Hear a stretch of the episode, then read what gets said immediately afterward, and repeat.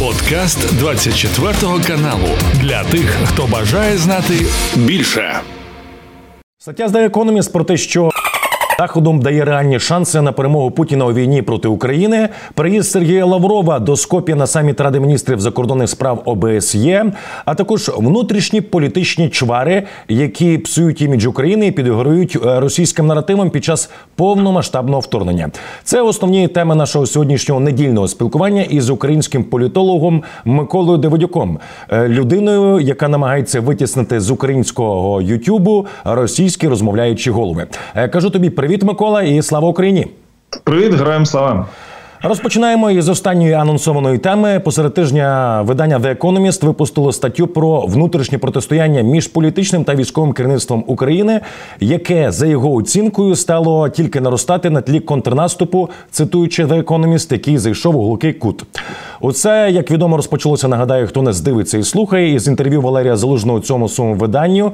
Після чого в публічне поле вийшов президент України Володимир Зеленський, і в інтерв'ю The Sun закликав військове керівництво. Е, не йти в політику, бо це ставить під загрозу національну єдність. Е, при тому, що сам залужний е, не демонстрував жодних політичних амбіцій, йдеться про публічну площину.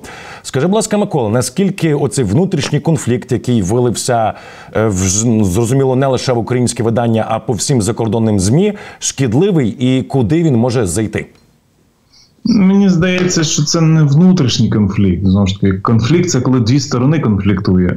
Тут друга сторона конфліктує з Росією, знищує російських окупантів, а їм просто інколи заважають якісь персонажі, типу там е, Мар'яни Безугуя, чи, наприклад, якихось там ще підгавкувачів, підспівувачів, е, чи чи будь-чого іншого. Або, наприклад, там по телеграм-каналах близьких до окремо взятих політичних сил розносять якісь речі. Ну це ж не про конфлікт конфлікт. Це просто е, про те, що хтось хоче заважати робити гарний результат, бо заздрить, що е, успіхи цього результату будуть тій людині, хто його зробив, да, чи солдатам, чи там я не знаю, офіцерам, чи будь-кому іншому. Ну ось це проблема. І хтось сидить, і в нього багато вільного часу, і він хоче цей вільний час витрачати на ну, втикання палок в колеса, і потім радіти, от дивіться, падають, падають, але ж є проблема, падають наші. Якщо заважати нашим, то ми всі програємо. Не у всіх є розуміння, що це велика, е, що це великий підводний човен, ну от е, в якому ми всі знаходимося. Якщо страждає хтось один, то потім можуть постраждати і всі, особливо якщо це там один з капітанів цього човна, який знає, як його вести що що, що найгірше для тих, хто атакує. Типу, серед них нема таких, хто мали б досвід ведення ну, от, е, війни, чи досвід е, перемоги, чи успішних таких кампаній. Я думаю, що це не конфлікт, це просто емоційна втома, забарвлена в якісь такі певні політичні трюки. Ну от це нічого доброго нам не світить, тому що це заряджає там інших е, теж робити заяви. Наприклад, Кличко вже почав там в Швейцарії заговорив і в Німеччині там ще хтось там, когось вже не випустили.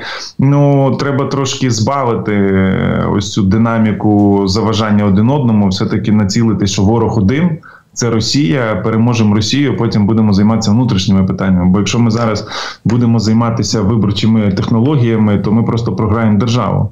Там вже видно було там деякі телеграм-канали, наближені до офісу, вже соціології почали постити, ще якісь речі. Ну що дуже неприємно через те, що ну і вам, і мені, як громадянам, точно не хочеться бачити соціологію. Єдина статистика, яку ми хочемо бачити, єдині цифри це скільки російських окупантів знищено на нашій території, скільки грошей ми зібрали податків, скільки грошей ми витратили на зброю, скільки грошей зібрали волонтери.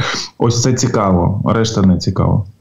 Е, до речі, щодо тривожних дзвіночків від е, мера Києва Віталія Кличка, нагадаю, що він в інтерв'ю Der Spiegel заявив, що Україна рухається до авторитаризму і може перестати відрізнятися від Росії, де цитуючи Віталія Кличка, все перепрошую, залежить від е, примхи однієї людини. І за словами Кличка, наразі існує лише один незалежний інститут, але на нього чиниться величезний тиск, і він має на увазі місцеве самоврядування. От мета меседжів кличка. Це ж не емоційне виснаження, про яке ти згадував раніше. Я не знаю. Мені здається, він не перестав бути боксером. Ну, це, це проблема. Трохи, бо просто ми на в це шепітопу набирали. Ну жили якось тоді, типу, думали, що нормально, голосували направо-наліво. Ну воно зараз починає вистрілювати. Давайте так. Якщо професійно розібрати, то як політолог вам скажу, е, чи є задатки авторитаризму в країні? Є. І офіс цим користується. Ну, чесно, є. Ну, типу, тут нема що ховати. Чи треба це говорити в Німеччині, яка лідер по а, допомозі Україні 8 мільярдів? Ні. Чи треба боротися з цими паростками авторитаризму в країні? Треба. Як має вчинити професійний політик? Зустрітися на офрек зустрічі непублічній з послом. А якщо він виїхав за кордон, то з відповідним міністром чи навіть канцлером і сказати, що є ось така історія, ми трошки переживаємо. Це не значить, що ви не повинні перестати давати гроші, але майте на увазі. Тому, можливо, частину грошей ви давайте прямо там на Збройні сили. Або привозьте одразу зброєю, ракетами, да, там, танками. Не давайте, може, менше грошей. Давайте мен... зразу на соціалку. Відбудову заводьте свої компанії. Нам головне, щоб міст був, а не те, щоб це там будувала якась автострада чи автомагістраль, да, якась там е, ЧПшка чи що таке там може бути. Але це збурювати їхній електорат. І тепер Шольц, який нам дає 8 мільярдів, каже, так в них же автократія. Його електорат йому каже. На що ти даєш гроші?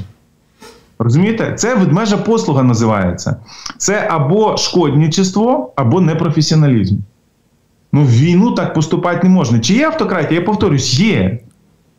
Це правда. І вони вже загрались в неї. Але це не значить, що треба збурювати е, в дружніх країнах електорат проти дружніх політиків, які нам допомагають. Бо якщо ми так будемо робити, то да, всі скажуть, що в нас є автократія, але легше від того ні нам, ні йому не буде. Ну йому то добре, в нього там е, цей е, бруківка, є, там переклав бруківку 12 мільйонів. Да? Причому ж не купуючи, просто почистили, поклали на місце 12. Ну, це метрів 500-700 їх переклали. ну, ну, типу, можливо, не треба було йому заважати е, грабувати на цій бруківці. Це теж було нормально і. І він мовчав, хоча б просто це ну, це дуже велика ведмежа послуга. Так е, чи заграється офіс 100%, Типу з цим треба боротися, думати як, але зараз завдання не не борючись із ними, не побороти країну, тому що ми в війні і.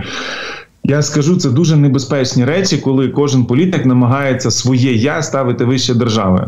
Оце примітивізм називається. Ось через таке ми програвали і козацьку державу, і Київську Русь, і багато чого іншого. Коли кожен князь, я тут головний, я тут все буду вам розказувати, що робити не треба. В нього є явно кличка президентські амбіції. Він хоче в президент. Він вважає, що він заслужив типу цими поєдинками в 90-х, коли захищав країну і бився там з найсильнішими боксерами. Але час пройшов вже а не 90-ті, навіть не 2000-ті. І сьогодні інші хлопці б'ються, але не на рингу, а на полі бою. Ці хлопці це Збройні Сили України. І дуже часто вони народились тоді, коли він бився ще і якщо ми зараз дивимося на цих героїв, то їм дуже часто 18, 25, 30 років. Ну, от. Є і старші, ну, 100%, без ейджизму, типу, там всі всі, всі роки представлені, всі регіони представлені. Але говорити, що тільки Кличко достойний бути президентом, ні. Типу, сьогодні ми бачимо українських військових, які б'ються не з спортсменами, які б'ються з найтупішими фашистами і окупантами в цьому столітті, які є на цьому континенті. Тому я б не применшив би їх заслуги.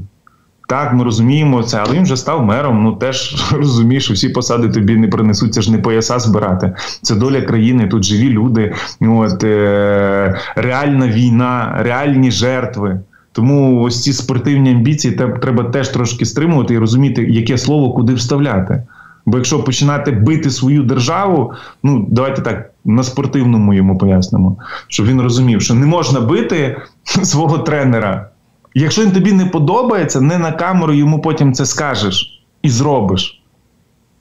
Але, типу, зараз е, побити тренера на камеру і сказати: ти подивіться, який я сильний, я побив свого тренера. Типу, виглядає. Чи є в нас питання до тренера? Повторюсь, сьомий раз. Є мільйон питань до тренера. От, е, Але ну, не, не точно не на території наших партнерів е, знущатись над ним. Ну, але сам Кличко в цьому самому інтерв'ю розповідає, що він не має можливості навіть подзвонити тренеру і не має можливості спілкуватися з офісом президента. Я вам більше скажу. От хочете ексклюзив для вас. Що вам ні тренер не розкаже, ні спортсмен не розкаже. Голосування за ПДФО, коли в мерів забирали гроші, то депутати, які орієнтуються на кличка, голосували разом з владою. Все. Кличку забрали 1,2, а списали боргу на 3 мільярди. Тому говорити, що вони з тренером не спілкуються, брехня. Спілкуються вони нормально, і тренер з ними, він з тренером. Можливо, там не напряму. Я знаю, в них там давній конфлікт і день народження Суркіса, де Кличко піджартовував, що якщо Зеленський піде в президенти, то хто ж буде цим? Хто ж буде вести дні народження? І Зеленський там на Трухановому острові в них була перепалка ще там до президентства, до мерства. Типу вони вже скандалили. По великому рахунку вони в одній корзині не класичного політика, який приходить до влади на емоції. Ну тобто, якщо от викристалізувати, тому вони один одного мочили. Зеленський слухайте, ну Зеленський з я думаю, десь з 2010-го, можливо, з 2008-го поливав кличка на своїх кварталах і робив це спеціально, бачачи в ньому політичного конкурента.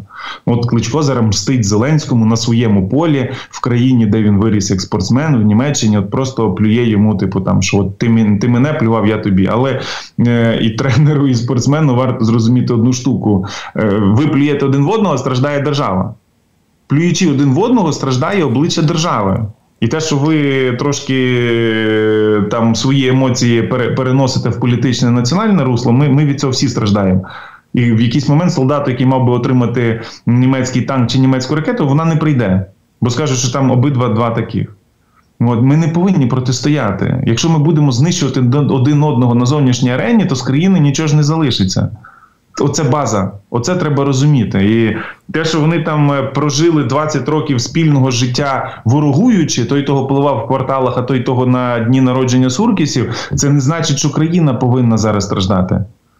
Ну, вони то потім помиряться, будуть разом бухати десь в Ніці чи в Монако, а ми тут будемо під окупацією. Ну, типу, то для чого нам тоді такі керівники? В них нема найголовнішого відчуття державності. Кожен бореться за себе, за свою партію, за свій удар, за свого слугу, за свого. Ну, типу, не не це треба зараз. Зараз треба бити ворога.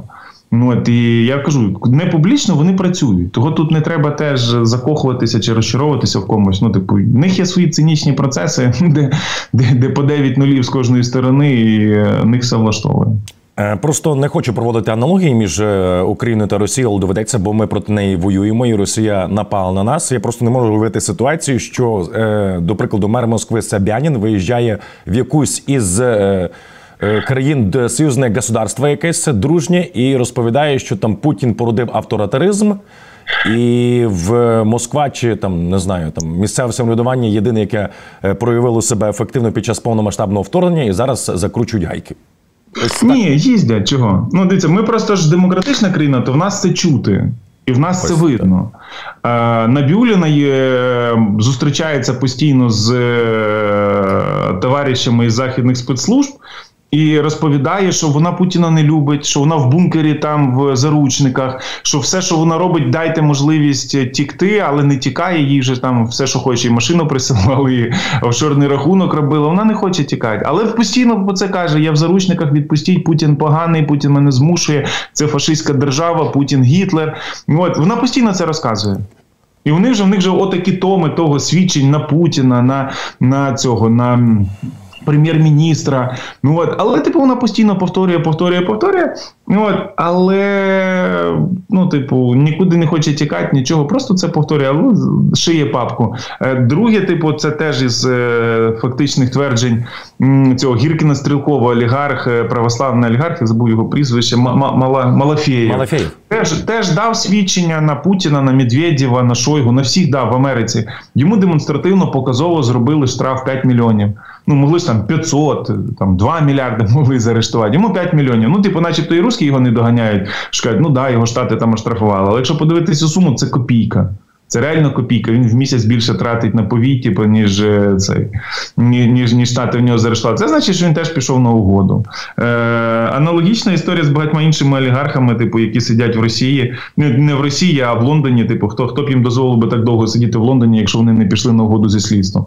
Аналогічна історія з Францією. Хто сидить в Монако і не вернувся в Москву, теж пішли на угоду зі слідством. Ні, типу, є тут просто питання, що вони розуміють вертикаль І вони в ній, як черв'яки е, в землі сидять і розуміють, що вище нижче він не може, ну точніше, нижче не хоче, вище не може. То тут все-таки йде політична боротьба на час війни. Що ну трошки негативно через те, що не можна це робити, і не треба це робити. І країна від цього точно не виграє. От, але це, це демонстрація демократичного суспільства проти автократії. От вони е, черв'яки в гнаю, і їм це подобається. От повірте, вони, от коли навіть вилазять наверх, подивляться зелено, красиво, але кажуть, ні, ні, треба назад. І назад лізуть до себе. Ну от це це чисто чисто от банда черв'яків. То тут все-таки ну, кожен себе вважає особистістю, кожен вважає, що він там свої заслуги перед країною, кожен бачить там якісь свої можливості. Це нормальний процес. Я кажу, якби не війна, ідеально було б. Могли б просто на бій піти. Ну, типу, не не, не так, як з Порошенком на стадіон, а на боксерський ринг, Зеленський проти кличка. Потім там взагалі тріатлон можна було б робити, потім їзда на велосипедах, потім заплив, потім, значить, пригання зі скакалкою, віджимання, піджимання, все що хочеш. От, але є проблема. Хлопці красиві, розумні, але війну таке не робиться. І, і дивіться, що що дуже важливо, і зі сторони Зеленського, бо зараз Зеленський себе теж буде намагатися жертву вибудувати. Що ось дивіться, всі проти мене, але він сам це провокує. Коли там забороняє депутатам виїжджати, коли там перекриває доступ до телебачення, коли перекриває доступ там типу до спілкування. Знаєте в чому проблема? Оце затискання гаєк всередині призвело до того, що внутрішнє протистояння зараз можливе тільки через зовнішню міжнародну пресу. Всі розуміють, що авторитетних видань мало, і вони не хочуть бути, типу, там майданчиками для комунікації мера з президентом чи президента з мерами. Тому що вони кажуть, стоп, це піар. Кожен собі робить це, ми пишемо новини і пишемо аналітику. Да? І от вони зараз побігли на ці іноземні видання, просто там, щоб поперегукуватись, покричати один одному, тому що у них там поламався мобільний зв'язок, і вони, типу, не спілкуються один з одним. Тому ось це ось це проблема. Е, я думаю, що кожен з них е, після війни просто хоче капіталізуватися політично. Кличко не покинув свою майданівську мрію стати президентом. Ну от е, єдине, що тут вже його старі товариші по по, по партії, по блоку хочуть вже на його місце запригнути. Зараз я бачив соціологію, закриту заміри, там фокус групи. От і дійсно може йому доведеться йти в президенти, а мерство доведеться залишити іншим більш досвідченим товаришам. Тому теж треба двічі подумати: е, ластівка в небі чи журавель. Ну, чи там що, е, ластівка в руці чи журавель в небі, ну от синиця. Але. Я думаю, що ну, знову ж таки, мені мені просто про це дуже сумно і гірко говорити, тому що цей тиждень це ж було просто якась вакханалія внутрішньополітична. Всі бігали, кричали, цю Мар'яну спустили. Ну от вона вона ще там бігала, що, що щось репенула. Але ну, типу, чому ми про fpv дрони не говоримо? Що Росія зараз в 6 разів більше, ніж ми виготовляємо? Чому ми не говоримо про російський бюджет, який зараз третина російського бюджету е, це, це, це витрати на війну? Чому не говоримо про секретний російський бюджет? Чому не говоримо, що в Форбсі е, росіяни е, не просів жоден олігарх на всіх тих самих місцях ті самі суми до одного місяці всі наші групи, які працювали типу по заморозці їських станцій. В русських все нормально. Російська економіка зараз вийде Блумберг скоро 3% за рік виросла. Як вам таке? А ми тут, значить, чубимося дотики. Нам треба, значить, тут довести хто хто крутіше, спортсмени чи коміки. Проблема. Проблема. Вони клас політичний дивиться не туди, і населення їх трошки повинно стресунути, сказати, хлопці, не для того вас вибирали, і не такими прапороносцями ви в війну маєте бути. Вони всі забувають одну штуку, що їх всі люблять і підтримують війну, тому що є таке французьке поняття, як прапороносець. От ідуть в бій, прапороносця, на нього всі рівняються. Не тому, що він найсильніший, не тому, що він найкрасивіший, найрозумніший чи будь-що інше, бо йому доручили цю місію. І в цей момент, коли напали, він стояв з прапором. Відповідно, він веде наше військо. І ось так само тут політична історія. Вас підтримують ваші ці рейтинги довіри по причині, що прапори в цей момент були ваші. І населення сказало, ні, ми не будемо переобирати, передумувати чи ще боремося, а там потім визначимо. І вибори майбутнього після війни, після перемоги будуть по одному критерію не зріст, не почуття гумору, не там об'єм м'язів, не там зв'язки з не знаю з якимись тіньовими олігархами. Одне, що ти зробив для країни в війну? Все. Оце буде один критерій, один показник. Що ти зробив для країни в війну? Якщо ти з нею бився, якщо ти її захищав, якщо ти їй допомагав, якщо ти віддавав останнє, супер. Якщо ти грався в політику, маніпулював, брехав, придумував, ну тоді нічого не буде. І ті рейтинги зміняться. От, наприклад, навіть те, що зараз там цей офіс розсилав ці парочку скринів, то політики, які сиділи в Дубаї чи політикині, один відсоток. Політики, які зараз сидять в Польщі, 1%. Політики, які сидять в Ніці, 1%. Але якщо відмотати, ну одного з них не було взагалі, а врешті було мінімум по 10. А зараз один. Тобто в 10 разів впало. І повірте, після війни ця каталізація ще більше буде спрацьовувати. Тому я бачу зараз наступну історію, що треба не в політику гратися. Треба сьогодні допомагати країні вижити. А далі населення тобі скаже, молодець, або навпаки, пішов пішов в двері там. От, І я я думаю, що оце головна політика. А оці старі прийомчики, трюки, типу, е, колоти пікою один одного. Ну, типу, може вони від цього отримують задоволення, вони на цьому виросли. І знаєте, ми так теж міняли політичний клас. Ну от що 10 е, чи 20 років міняли їх типу на нових, і 10-20 років ходимо, носимося. О, це нові, нові, нові. Ну, але Кличко вже 10 років в політиці. Зеленський йде на другий термін. То це вже теж така собі історія. Ну от, ну але в будь-якому випадку перемагаємо війні, а далі будемо про це говорити. Ну от е, зараз відмотаю трішки наше спілкування назад. Ти насупив Борова під час моїх можливо недоречних аналогій щодо Росії і України політичної, але мав на увазі, що під час війни відсутність єдності це реальна проблема. Е, тому це стосувалося ці аналогії. Так, але така така єдність, як в Росії, ну до Ні, одного ну, місця така єдність. Ну, типу, ми на, ж бачимо, на що так зіграли просто це це бункерне. Ну це пам'ятаєте, як в це в Гітлера таке було, і таке саме Франко. Це коли е, клятва на крові. Коли ви всі об'єднані спільними злочинами, і ви повинні битись до кінця і бути єдиними, бо якщо садять одного, садять всіх. І якщо ловлять одного, то ловлять всіх. Тобто, це ну це ну камарілья, типу, це якраз хунта. Оце те, що їх об'єднує, спільний злочин то в нас же ж немає. Ну які які в нас тут спільний злочин? Ну де де, де коли в них там корупція, звичайно, але в нас немає якихось кривавих речей, що ми, типу, там політичний клас України об'єднаний спільними злочинами. Ні, типу, тут нормальні вільні люди. І знову ж таки, Зеленський не був частиною політичного класу. Ну типу, там, як мінімум, там був в другій лізі, чи там збоку стояв ну, всі ці 20-30 років. Але він не був, типу, там з ними поєднаний дерибаном якихось там бюджетів да, до того, як став президентом. Ну тому відповідно йому там за щось запереживати за партію регіонів чи за ПЗЖ точно не треба. Так само кличку, типу, ну типу, це ж все рівно там молоді хлопці, хоч вони вже там 10-20 років все рівно на сцені, але тим не менше, е, ну в них нема так, як в Путіна, що вони там, типу, напали на Україну, напали на Грузію, сотні тисяч вбивств. Ні, типу, того вони й можуть кусати один одного, але це різниця між демократичним і авторитарним суспільством. В них всіх руки в крові, відповідно, вони зараз повинні один одного захищати. Е, зрозуміло, і все чітко. І до речі, ти згадував наших західних союзників до бездіяльності е, колективного заходу е, як загроза для України. Ще одну статтю посеред тижня видало The Economist, які переконані, що союзники України могли б зривати путінські плани набагато ефективніше використовуючи свої ресурси, але їм, особливо країнам Європи, заважають цитую зі статті «Е, фаталізм, самозаспокоєність та рядзюча відсутність стратегічного бачення. Е, Микола, от скажи, будь ласка, які рецепти, щоб переконати європейські країни достукатися до них, е, думати більш швидко і більш стратегічно, і розуміти, е, яка загроза висить не лише над Україною, але й над всім європейським континентом? І це дуже просто надзвичайно привозити їх сюди. От, е, Треба все-таки, щоб вони приїжджали сюди, а туди їздили наші е, там не 3-5 депутатів, які постійно їздять. да, Типу, це теж трохи втомлює. А щоб їздили військові.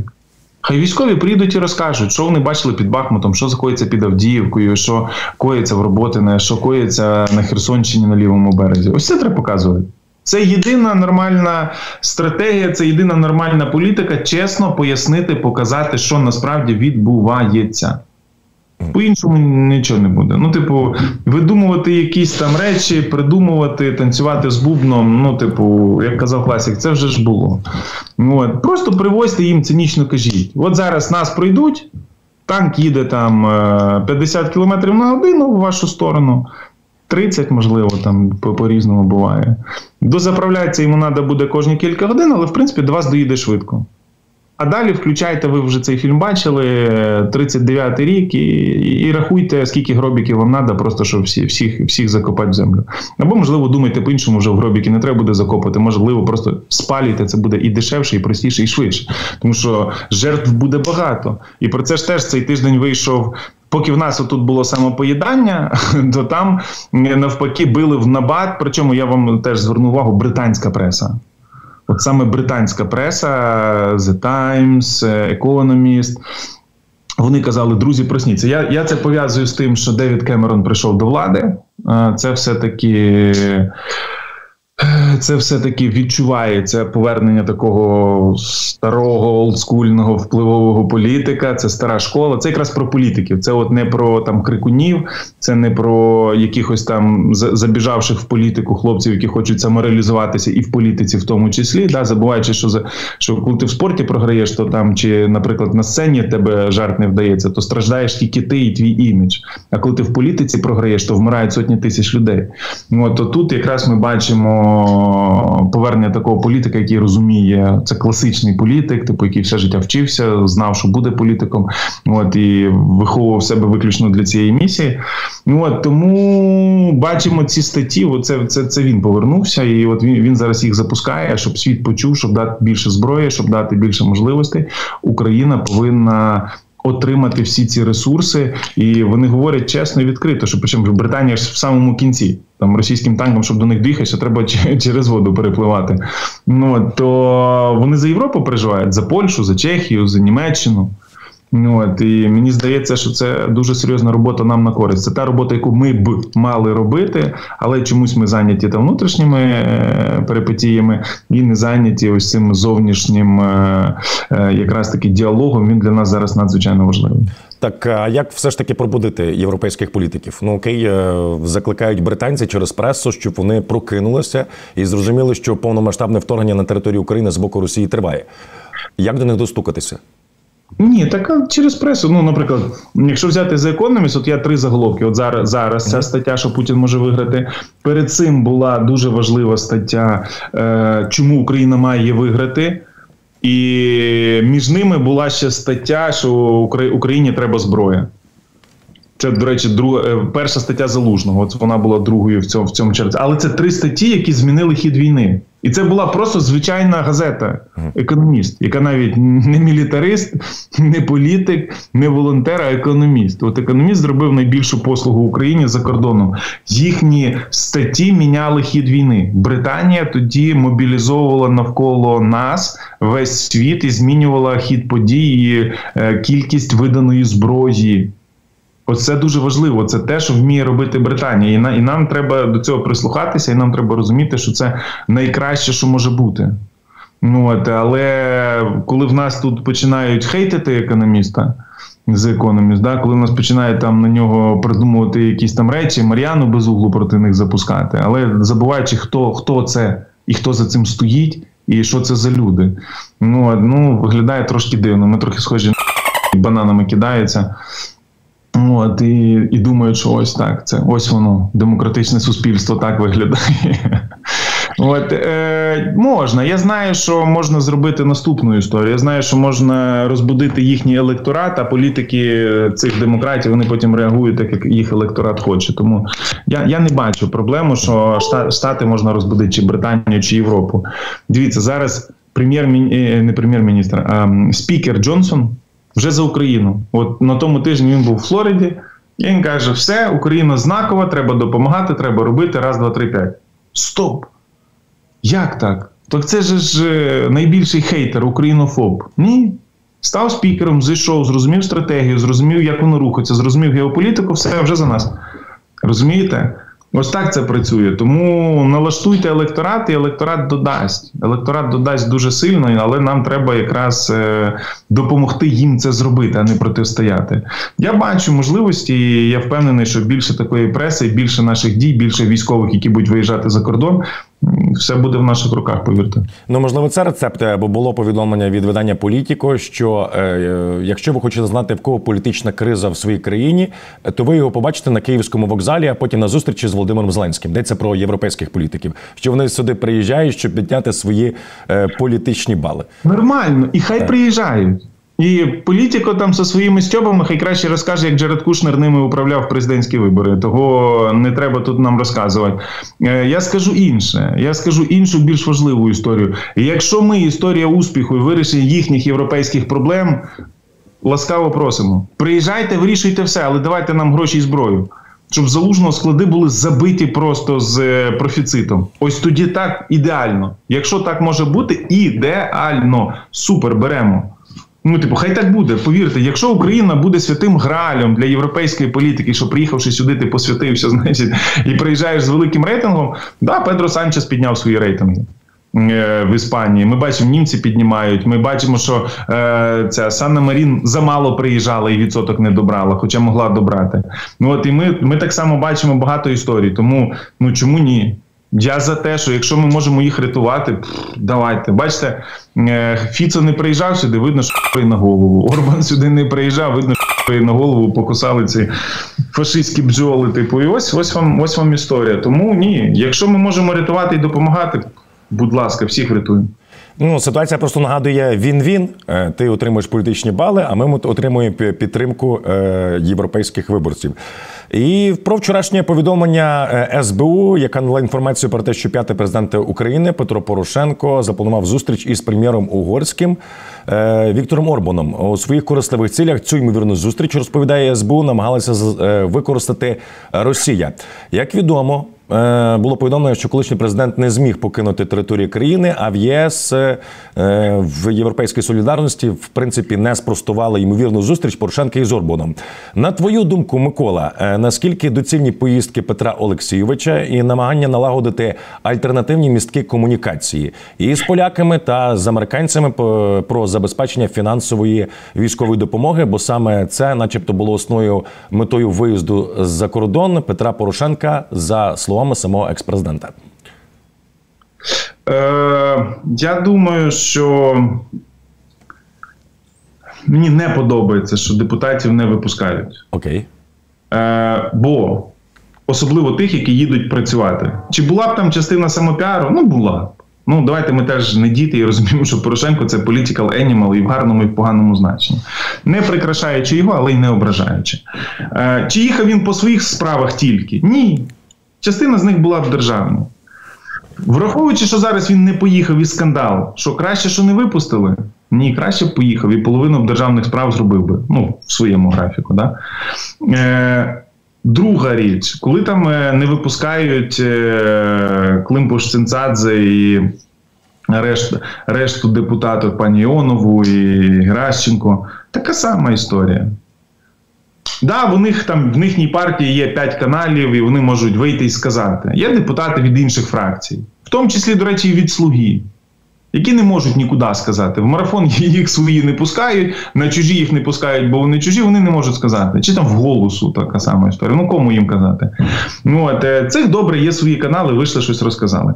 Ну от, але як виїхав Бойко, Ігор Абрамович, Вадим Столар. Е, Сергій Льовочкін. А як ці депутати виїхали? Давайте поговоримо про це. Як вони виїхали? Чого вони в два роки живуть в Монако, в Ніці? Чого Стефанчук про це не пише? Де Холодов? Теж слуга народу, теж суперолігарх, сігаретний барон. Де він? От де де, де ці депутати? Чому ось цим можна баригам і проросійським чортам? А тим, хто зараз їде Давайте так, з політич... з ціллю політичних маніпуляцій, в тому числі, але і агітацію за країну. Але це ж не робота на Росію, як в тих попередніх всіх, кого я перечислив. Ні. Розумієте? Тому мені дуже дивно і, можливо, навіть трошки бридко від того, що ми от граємося в от такі речі. Замість того думати, як е, тут переловити російських агентів пересажати і обміняти їх на азовців. А сьогодні в е, Києві в 12-й годині люди, сім'ї азовців е, Стояли на вулиці на Майдані вздовж Хрещатика і вимагали е, проведення переговорів щодо їх звільнення, то я вам скажу, що найефективніше звільнення азовців це добра пачка депутатів ОПЗЖ. Якщо за одну морду дали 400, то за цих вернемо решту. Але не, не в Монако їх тримати, і не в Ніці, а тримати в е, Київському СІЗО. Я думаю, що в СБУ там місця для них вистачить і дуже швидко провели б ці обміни. Розумієте? Бо виходить так, що наші сидять в тюрмі, а а їхні в Ніці. Ну, Трошки несправедливо. Мені здається, що десь справедливості треба донести. От, Бо це речі, про які не хочеться говорити, але про них не говорити не можна.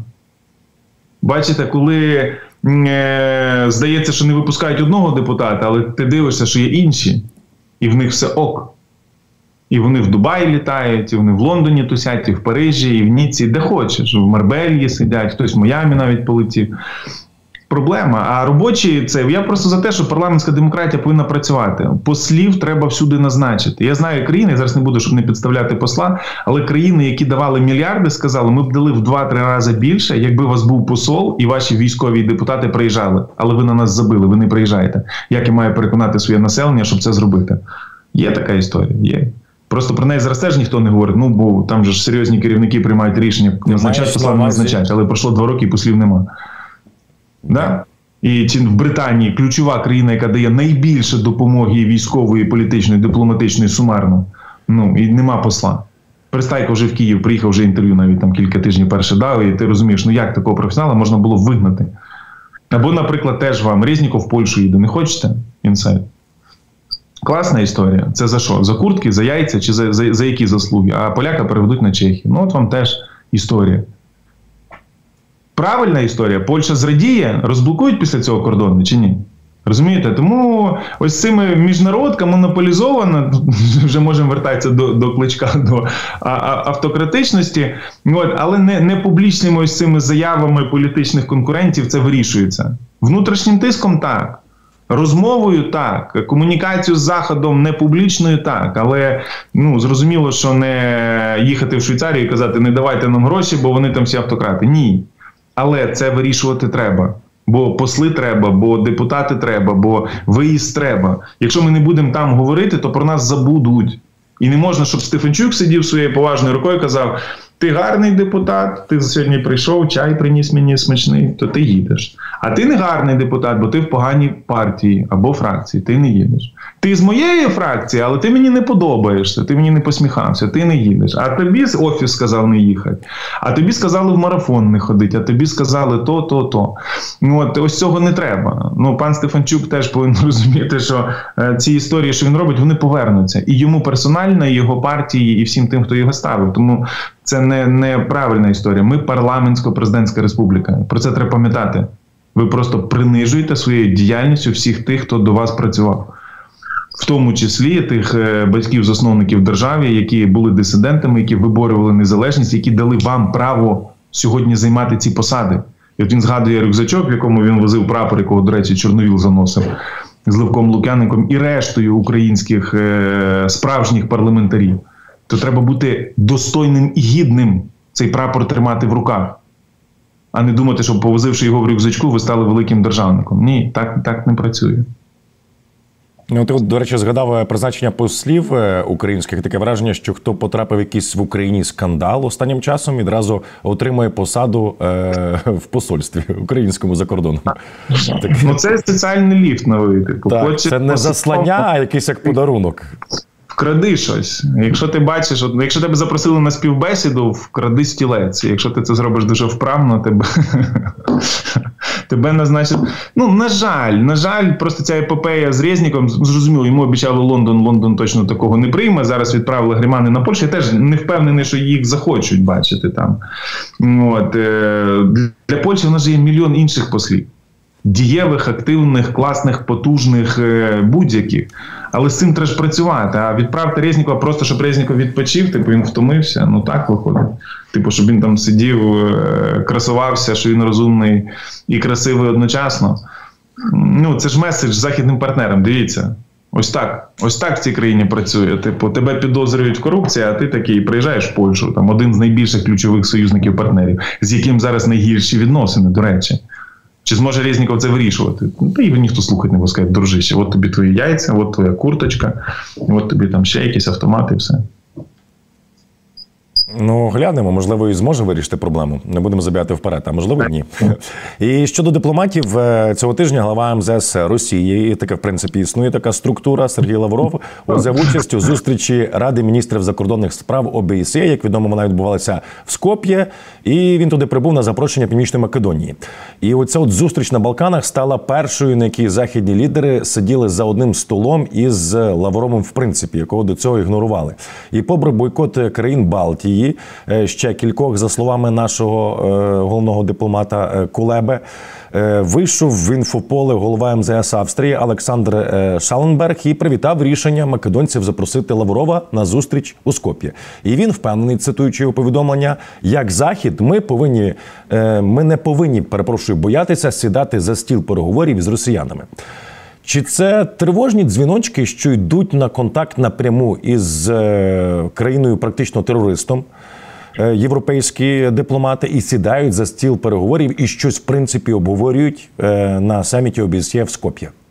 Розумієте, щоб розмовляти з Лавровим, треба знати цю лошадіну мову. Ви ж ви ж нормально з ним не поговорите. Це путінський ну, до кого він розсилає. Але я просто цей цей форум в Скопі бачу трошки по-іншому. Я я знайомий з Міністеркою оборони Північної Македонії, там з багатьма депутатами, ну, от, і з моїми колегами. Е, дивіться, історія в чому? Болгарія через свій повітряний простір не пропустила. Блінкін не дочекався виступу Лаврова, поїхав.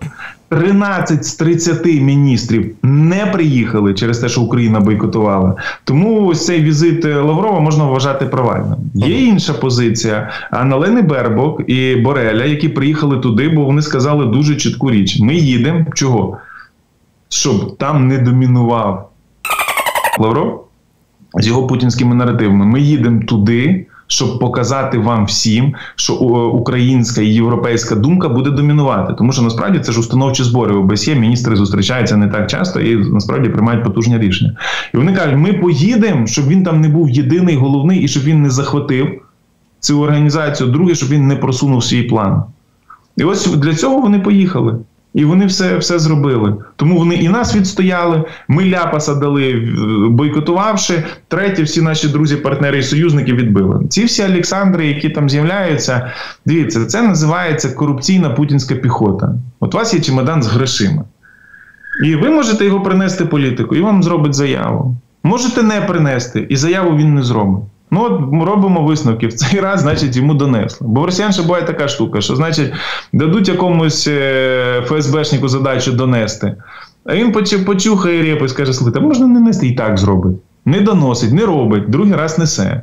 Ну, от, Але, типу, вже чемоданчик собі сховав. Типу, так в Росії у них заведено. Путін теж так свого часу крав, коли маленьким ще ФСБшником був. Ну, от, Зараз він маленький диктатор, він зараз роздає чемоданчики.